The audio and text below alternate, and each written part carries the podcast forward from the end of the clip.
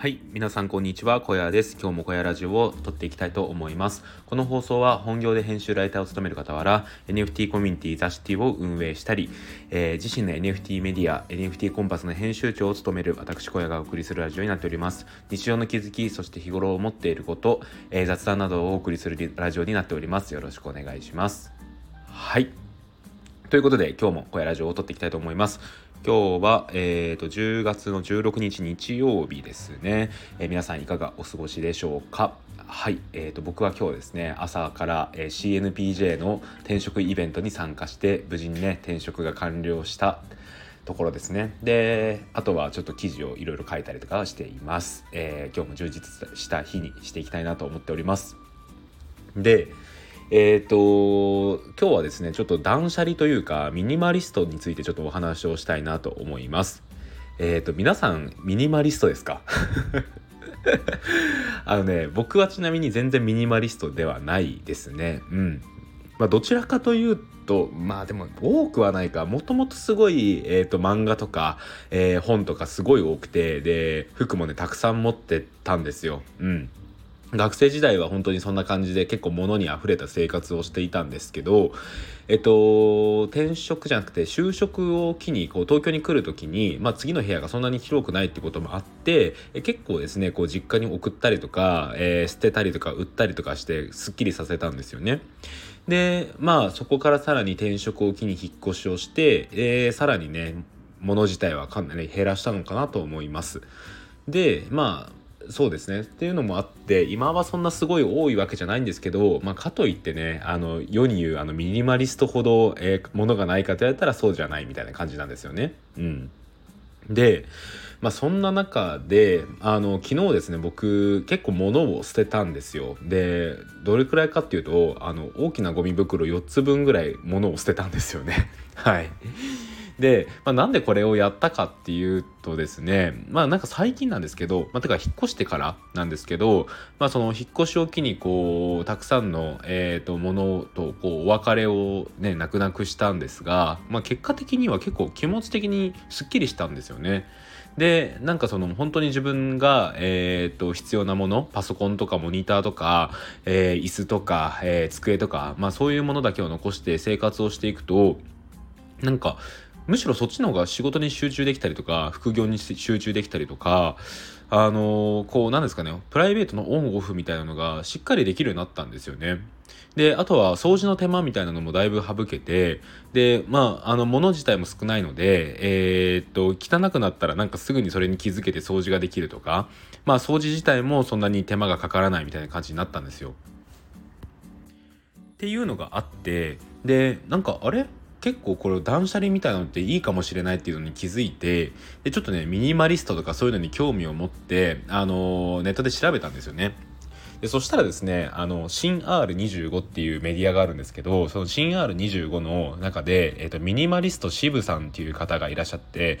その方がの取材記事みたいなのがあったんですよね。うん、でこのミニマリスト渋さんえー、という方はですねこの YouTube とかブログで活動されてて、まあ、本も出している方なんですけど、まあ、本当のその、えー、イメージ通りのミニマリストなんですよ。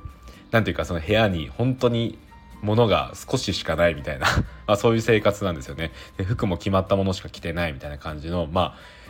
なんですかね本当に描いたようなこのミニマリストの生活をしてるんですけどその人の記事を読んだんですよね。でそれを読んだ時に書いてあったのがこう断捨離をすることとかミニマリストになることによって自分が本当に大切なものが見えてくるみたいな自分がどういう性格なのかを見えてくるってことが書かれていてなるほどなと思ったんですよ。うん、でこう結局捨てる捨てないっていう選択を、えー、一個一個のものにしていった時にまあ結局そこに残っていくものっていうのは本当に自分が好きなものじゃないですか。でまあその好きなものに関してえー、っとなんだろうなあのこうなんですかねものがいっぱいあると自分が何が好きかっていうのに関してこうなんかもやがかかってる状態なのかなと思うんですよね。でそれが捨てることによって鮮明になってきて本当に自分が大切なものとか、えー、残していきたいものが分かっていくだからミニマリストっていうのはそういう点で優れているっていう話をこう記事内にされていてあこれはなるほどと思ったんですよ。ね うんで本当になんか確かにそういう、えー、取捨選択をしているからなんだろうなあの仕事に集中できるようになったのかなってそのプライベートとかのオンオフもつけれるようになったのかなと思ったんですよね。でなんかそれの記事を読んであもうちょっと捨てれるものあるかもしれないと思ってえっ、ー、とまあ何ですかねその今その何ですかね使ってる部屋の中自体部屋の中っていうかそのクローゼットを除いたその空間自体はかなり物が少ないんですけどクローゼットの中が結構ごちゃごちゃしてたので、まあ、試しにクレクローゼットの中整理しようと思ってまあ何ですかね僕今回マイルールを設けて1年以上1年に1回1回しか思い出さないものは捨てるっていうマイルールのもとこう断捨離をしてみたんですよ。でそしたらですね引っ越しをしたばっかりにもかかわらずなんと大袋4つ分もあの そうですねあの捨てるものが出てきたっていう感じなんですよ。であこんなにまだ自分の中で、えーと、捨てれるものがあったんだっていうのに気づけたんですよね。でまあ捨てたもので言うとえっ、とそうですねハンガーにかからない服とかあとはですねなんかいつか使うだろうと思っていたコード類とかあとはですねゲスト用に用意していた布団とかあとはまあもしかしたら使うかもしれないと思ってたカーペットとかあとあったら便利だろうなと思って、えー、と前の引っ越しの時から持ってきている延長コードとかなんかそういうものですよねなんか本当にそういうまあいつか使うかもしれないよなみたいなもの系が結構あってでもそのいつかは、えー、来ないことのが多いっていうのが、えー、記事内に書いてあって、まあ、実際僕も服とかねあのハンガーにかけない服なんていうのは、まあ、いつか着るかもなと思って取っておいてはいたんですけど結局着ずに1年2年と経つことが多かったので、まあ、思い切って今回ねあの僕すごい服が好きなんですけど捨てました。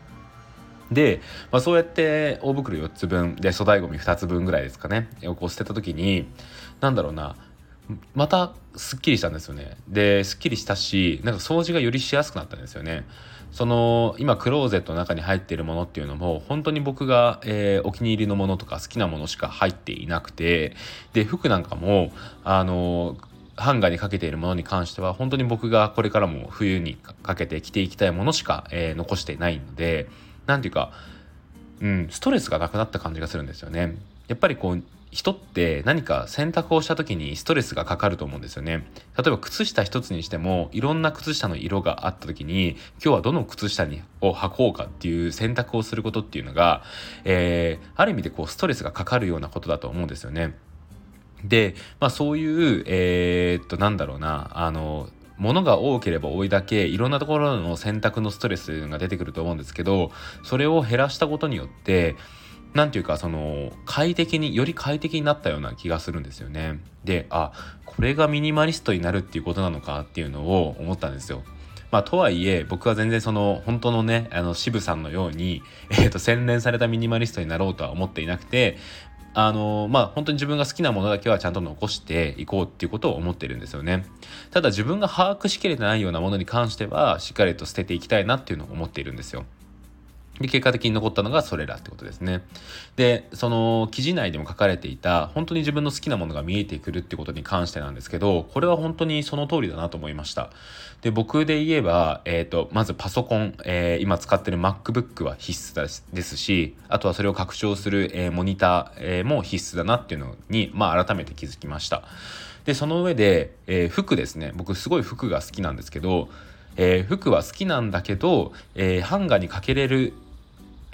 かけないもの、えー、かける以上のものに関しては必要ないっていうことに気づくことができましたむしろ服が好きだからこそ、えー、とそうやって着ない服が出てくることに対してのなんかもったいない意識とかえー、っとなんだろうなそのそこで使ってしまったお金っていうのを別のものに使えたのにっていう使えるっていうことのなんですかね気づきになったんですよね。うん、であとそうですね、本に関してとかも、えっ、ー、と、本当に自分の好きな本は紙で持っておきたいけど、そうじゃない本は、えー、電子書籍で持っておけばいいとか、なんかそういうね、いろんなことに気づくことができたんですよ。で、そうですね、まだ多分僕の中で捨てれるものっていうのはたくさんあるにはあるんですけど、なんかよりね、あの、自分の好きなものに対してこうクリアになったような気がするんですよね。うん。で、そうですねなんかそういうふうに、えーと、自分の好きなものと好きじゃないものというかあの興味がなくなってきているものっていうのをこう気づくことによってより自分の人生を豊かにすることができるんじゃないのかなっていうのを昨日断捨離して思いました。うん、でそうですねやっぱりあの物を減らすっていうことはいろんなメリットが他にもあるなと思っていて、まあ、一つは引っ越しの時の、えーなんですかねあの料金としてはかなり安く済みますよね。であとは何ですかね。さっきも言ったそのストレスがかからなくなるっていうのもありますしあとは掃除の手間が、えー、省けるっていうのもありますよね。であとは生活がかなり僕は規則正しくなったような気がします。なんかその起きた時に綺麗な部屋を見てよし頑張ろうと思えたりとかあの服とかもですね、えーと、一個一個ちゃんと綺麗に着ようとかなんかそういう丁寧な暮らしができるようになった気がするんですよね。うん。なのでそうですね。僕が今回のこの放送で言いたいのは、えー、必ずしもあのミニマリストの生き方が正解であるとは思わないんですけどただ、えー、今って、まあ、そのスマホ一つでいろんなことができたりとかかなりねコンパクトな生活が、え、できるようになってきているとは思うんですよ。なので、えーと、多くの人にとってやっぱり、えー、物を捨てるっていうことは一個大事になってくる要素なんじゃないのかなっていうのもまたこれもこれで、えーと、一つの、えー、答えなんじゃないのかなとも思うんですよね。なのでねまずは是非ねえっ、と着てない服とか今ちょうど季節の変わり目でそういう衣替えの時期だと思うので着てない服を捨てたりとか、まあ、それに合わせてね、えー、部屋を見渡した時にもう読んでない本とかそういうのは思い切って捨ててみるっていうのもいいんじゃないのかなっていうのを思います。はいでえーとこの今回のね、えー、と紹介した記事を、えー、概要欄に貼っておきます。あとは僕が、えー、実際にどれぐらい捨てたかとかね、そういう写真も載せたノートを書いたので、それも載せておきます。で、あとね、えー、と今読んでるところなんですけど、このミニマリスト渋さんの、えー、と本ですね。この本が、えー、と今半分ぐらい読んだんですけど、すごいいろんな気づきがあってよかったので、こちらもね、もしその新 R25 のインタビュー記事を読んで気になる方がいれば、ぜひぜひ、えー、手に取ってみてください。あの、Kindle Unlimited だったら、えー、無料で読めるので、えー、ぜひねあの無料で読んでみてください。はい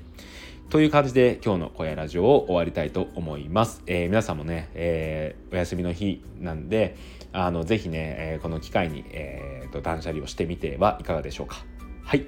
ということで、えー、今日のお相手は、えー、NFT コンパス編集長の小屋でした。それではまた明日。バイバイ。